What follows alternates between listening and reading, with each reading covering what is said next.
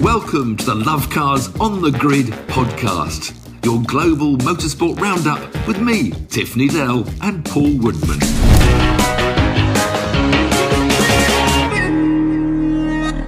Welcome to episode 19 of Love Cars on the Grid, your global motorsport podcast roundup. And it's a very quiet week in terms of motorsport. In fact, it's a very quiet week at the only World Championship event of the weekend, which was Formula E. So I think a pretty good place to kick off Tiff, which was full of controversy and a bit of a home win, but it, I don't know. I think it was just a, a funny old weekend for Formula E.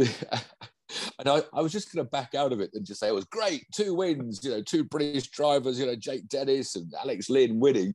But of course, as in Formula E, there's never a bit of controversy around the corner. We had this bizarre end to the second race on the Sunday, but. Uh, no, I mean, yeah, they were raving on about the first indoor out. As usual, the hype was up to the ceiling, you know.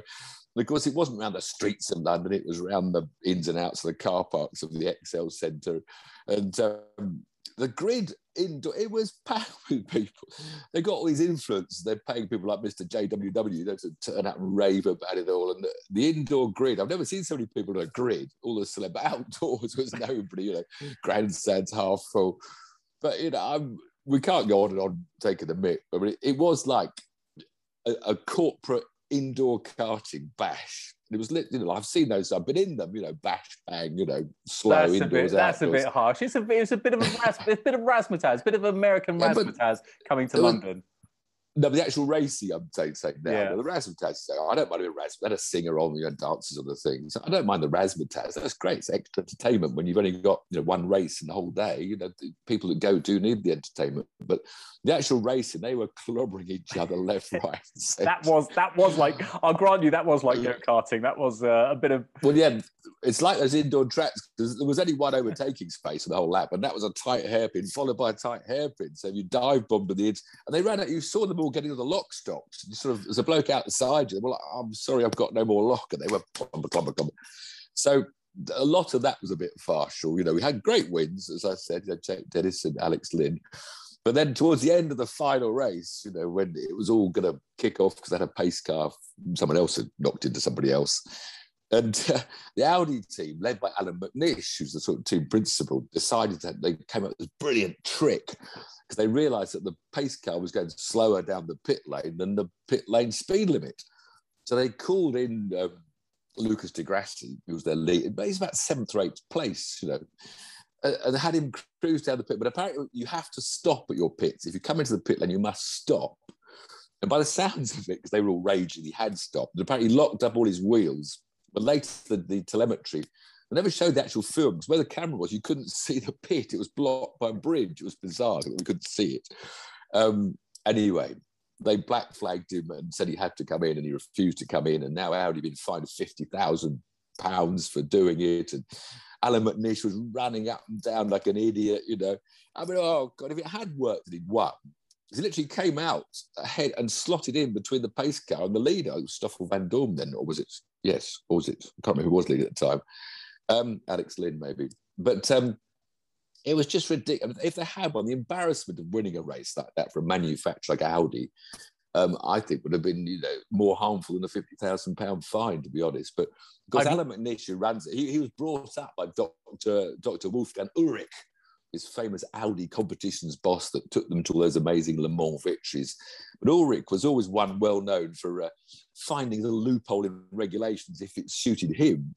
But bizarrely, Paul McNish has been caught out because in Germany they went down the pit lane last year sometime, and McNish was one protesting, saying we mustn't do this because it's dangerous. But it's okay when it's you yeah, doing it, though.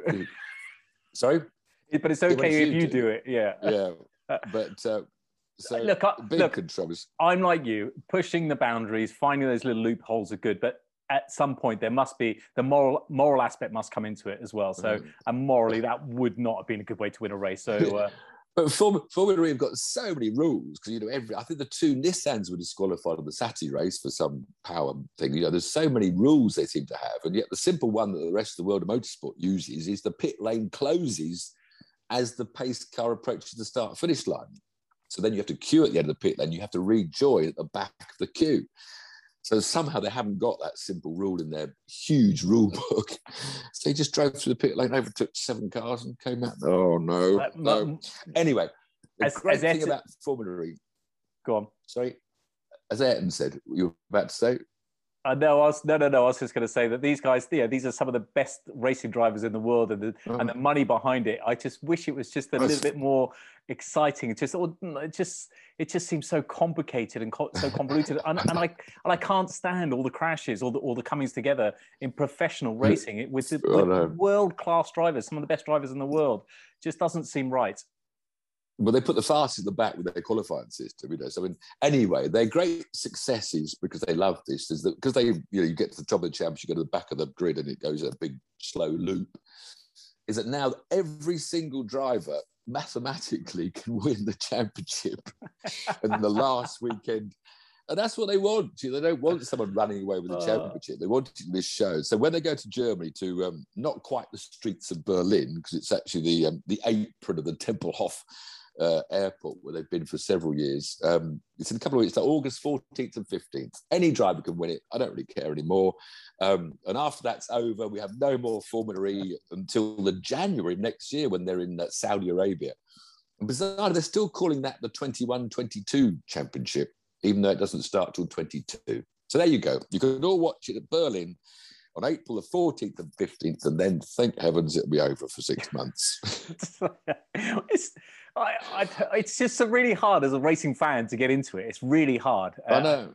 I think perhaps if you go and watch it, maybe it's going to be better. Maybe maybe one day we'll get one of these influencer uh, uh, invitations and we can we can hobnob it in Saudi Arabia or Berlin or You somewhere. You think they're going to invite me to one of their events? It might it might completely transform your opinion. You never know. I think we should. I think, I mean, basically, on. they're, they're trying to find a new crowd. That's all. I think they understand that diehard racing enthusiasts aren't interested at all. I mean, the tweets I get, you know, back everything I say, they just say, you know, someone just for some of the stories said, "Are you still actually watching it?" You know, but you know, I watch it, so you can't comment on it unless you watch, unless you watch it. And there are great drivers in there. You know, I like to see these drivers having a career, getting paid very well. Um, but uh, no, no, still hasn't worked. So anyway, there was at least some real racing going on in cars around Europe. Nothing in America of any major significance, but the GT cars were out. DTM were at the Lausitzring uh, in uh, Germany, and we only got two Brits in it. And Philip Ellis won the first round of the Saturday in his Mercedes, first for Mercedes. So that was great news to Brits. Philip Ellis was a big British GT driver. I think he won the championship a few years back. So that was fantastic. Well, sadly, Esmee Hawkey, who did so well qualifying in Monza, had a big shunt uh, into the concrete wall because they were using the oval the first corner, a bit like they do at Rockingham. Uh, she had a big shunt, but uh, came back on the Sunday. She finished 16th, uh, one place behind the only other lady in the race. She battles with Sophia Flörsch. Um, Ellis, though, had weight penalty again. You know, once you have success in motorsport nowadays, they stick some lead in your boot. Uh, he came to the fourth on the second race on Sunday. So good news. So Brit winning in the DTM. Um, whereas good looking. It's a good looking car. That Mercedes is a really good looking car as well. I like. I like the DTM. No, Oh, I've never liked it. That long Really? bonnet, I, I, I don't know why.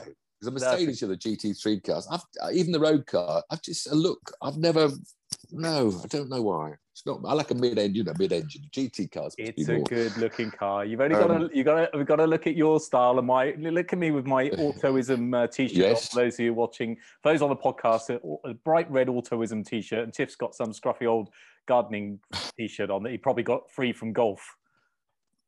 Golf shirt, golf shirt.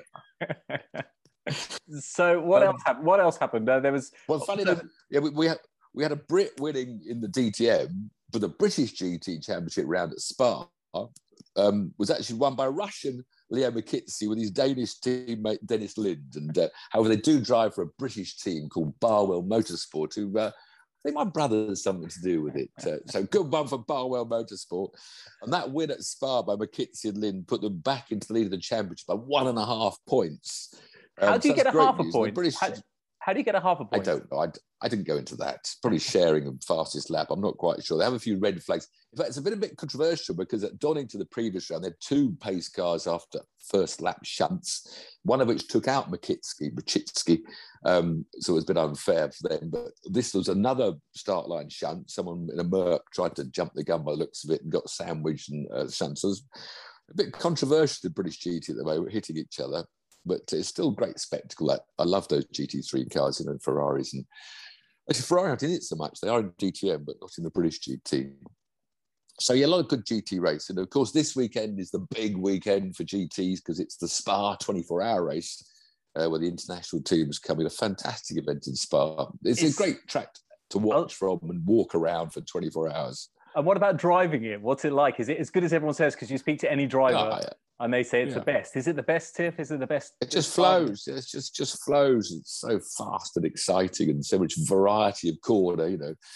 And unfortunately, in Formula One, you know, they're now too quick for it because all the quick corners are just flat out, which is a shame. But you know, if you're a GT car, especially going through normally rain showers and dry periods. And it's a, it's a real test, that 24 hour race. I did a couple of times in a, in a little Toyota in the, in the smallest class when it was a touring car event. But obviously, I raced in Group C Porsche sports cars, and the last time I was I won in the Lister Storm in a British GT race. So uh, very good. Yeah, forgotten about that. Yeah, the last time I was at Spa, I was on the top step of the podium, having won with a Lister Storm. So yeah, lots of GT racing. It's always good all over the world. Um, and this like weekend it's the big Spa. But of course, uh, uh, bigger than that, back to Formula One.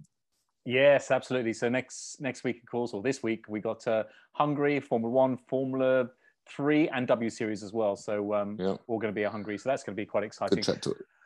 We need it's to still, about... It's still, it's still continuing the uh, the Max versus Lewis. There's a good article being written in the magazine that I've just retweeted today you know, pointing out they're really sort of turning against Horner now. The, the, the, the, debate has left the incident behind and moved on to Christian Horner's uh, sort of outbursts and attitude. They've now re-quoted how, you know, where they were at Barcelona. I think he says, "Yeah, Max was brilliant, held his line. Lewis had one choice: get off the track or let him by." You know, love how good you know my Max is. And uh, there was somewhere else in Mexico, I think, when they quoted when he had um, who was who was his teammate then. Um, how long ago? Ricardo, Ricardo, Ricciardo, yeah. who'd outqualified him, and Max lunged him at turn one.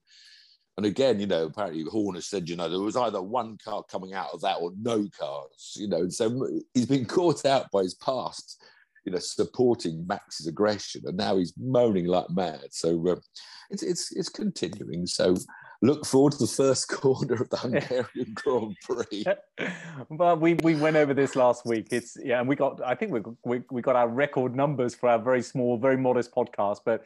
Um, and everyone has their own opinion, but and the opinion genuinely is if you like Max, you favour Max, and if you like Lewis, you favour Lewis. Lewis, I like them both. I do. I do genuinely think that yeah. I'm I'm yeah. I'm neutral, but yeah, it's it, it is what it is. Move on. We got to move on, and we're going to move on, Tiff, because we, we have we haven't mentioned bike racing last. I was weekend, just going to say, we yeah. the bikes, yeah, because it was another sad weekend oh, for bikes because a 14 year old kid, you know, killed Hugo Millán. It's always this falling off and then getting hit by another bike. And um, one of the British Superbike rounders, um, awful. Was it awful. Brad Jones? He's still in hospital. Yeah. You know, he got hit in round one. So it's just you fall and you get hit. Um, and this 14, I, I've still got mixed feelings, even in motorsport, about allowing 14 year olds and Ginetta juniors. You know, I want people to grow up more before they have the pressure of a, of a major sporting cash. I know karting is very pressured anyway. Um, but, you know, winning the Olympics with this skateboarder, 13 years old, I mean, physically, she's brilliant, you know, does amazing things. But the mental pressure of that age of, of the ones that don't win it, you know, the ones that are crying at home because they didn't even get a medal and they've devoted it you know, I just think professional sport or Olympics, you shouldn't be able to do it to you're 16 or something. But but, um, but what if what the if world that, doesn't work that way? No, but what if that skateboarder who's 13? Um, what if mentally that this was the time because they were so relaxed because they're 13 and they didn't well, care yeah, about all yeah. the pressures? And what about if in four years' time, when the next Olympics comes or three years, um, uh, what if what if they're they're over it and they're not going to win? So so uh, look, let, you, you got to manage it and you've got to be you've got to understand yeah. that children are children but look at child actors. Typically, a child actor they don't grow up to be nice, balanced, uh, cool, relaxed people, do they? They they almost always seem to end Burn up out. issues, and yeah, they do. So well, tennis tennis is the only sport that did because a couple of those American girls cracked up and had to go to, into rehab and stuff, um, you know, because they were pushed too early. And they actually, I think Wimbledon has got a 16 year old limit. The trouble with motorsport was we used to have a 16 year old limit uh, on single seaters. We were 17, I think, because it was original I started. like one country like France or Sweden let their kids go to cars at 16.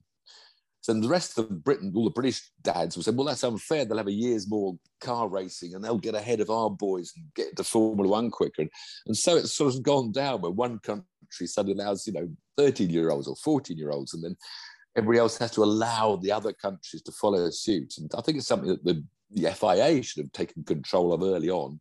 You know, maybe not allowed uh, uh, countries to have such young drivers in cars or on motorbikes, which of course the the story we're talking about mainly here. Which is awful. But, uh, Absolutely. yeah. I mean, that poor, poor young man, and his family, and everything. But my, I, am very much on the fence here. But uh, I think my gut feeling is, if they're good enough, let them let them race, let them get involved, uh, because the safety. Well, they want to do it. The kids. Yeah. Yeah, so the safety typically yeah. is so good now, particularly in cars. Uh, of course, with motorbikes, as you quite rightly said, you fall off and you hit another bike, and that's that's the that's the really really dangerous thing. My son Oliver, who you know very well, uh, he showed me a clip of a, a guy, uh, uh, uh, uh MotoGP or whatever it was, a big bike, skidding along the floor, and then as he hits the the gravel, he he sort of comes. It's almost like a a, a fake video where he starts standing up and running uh, as if nothing happens. It was just incredible, really. The these guys, but yes, uh, do get away with it. Thoughts to to Hugo and to his family, um, and, Brad, and, and, and, to Brad, Brad Jones, Jones yeah, speedy recovery as well. Family, he's in a induced coma at the moment from Brands. Um, great racing of Brands as always the superbikes. Three different winners: what Jason O'Halloran and Tarran Mackenzie uh, and Christian Iddon, who now moves to the lead of the British superbikes. Of course, the World Superbikes were over in uh, Assen, Holland, weren't they? And they also had uh, our Jonathan Rea winning three rounds again. Um, but uh, there was controversy over there with the World Superbikes because the, the main challenger to Top Toprak, I've got to read it every time because I haven't got it yet.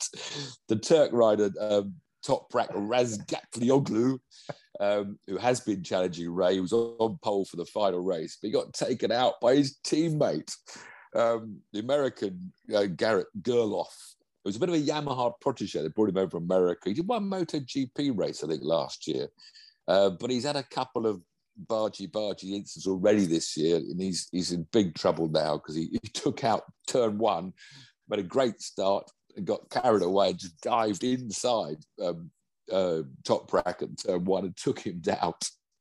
Uh, didn't fall himself.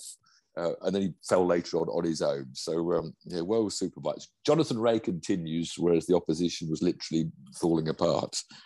But, um, of course, no bikes this weekend, no MotoGP this weekend no World Superbikes. It's just Formula One, BTCC up at Oulton Park.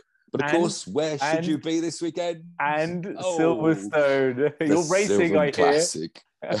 um, just a little bit. Yeah, just uh, six races. Just um, a McLaren M1 Can-Am car, a Osella 2 litre sports car, a Ford Capri, a Lister Jaguar, an E-Type Jaguar. And I've forgotten one. You're doing the commentary as well, aren't you, for some of the races? Oh, I'm presenting the television for the uh, ITV4 with Nikki Shields, who of course oh, does Formula E's. I'm, I'm, sure we'll be having. She's already got ticked me off on Twitter for being too anti Formula E. But uh, but the Silverstone Classic, I mean, it's three day event. It's the most wonderful camping car show. I think it's the best event classic around the world. I think it's better than Goodwood's uh, Festival of Speed almost. It hasn't got the superstars there or the, or the big cars from the past, but it's got massive car clubs. It's sort of the, the working man's Goodwood, as it were, you know, huge gatherings of all sorts of different manufacturers and the fun fair. And a great event for the family this weekend at Silverstone. Well, I might see you up there, but so, I, I, need a I need a paddock ticket, please. Oh, what? I need Tickets? a paddock paddock ticket. Yes, you know one of those But Sorry? The, the little Sorry? VIP VIP badge, the nice lanyard. You know those big posh things that you wear that I never get? I might allow you to be my guest at the British Racing Drivers Club. You have to wear proper clothes. No, you know, you have to wear, you know, shirt, trousers. Well, you do. I, I, I know that, and I look forward to it, and that'd be brilliant. I can't wait to uh, see how you get on. So last time was five out of five podiums. You think you can top it and get six out of six this weekend? That's a kiss of death. The grids, the, grids are huge. It's a, it's a bigger event. You know, there's there's drivers all over. You know, Martin Brundle, of course, in E-Type with his son. Uh, so that's one of the big battles. I'll be up against Martin Brundle in the E-Types.